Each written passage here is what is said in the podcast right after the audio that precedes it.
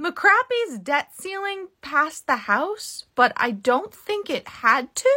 Who didn't vote? Who are the two Dems who didn't vote?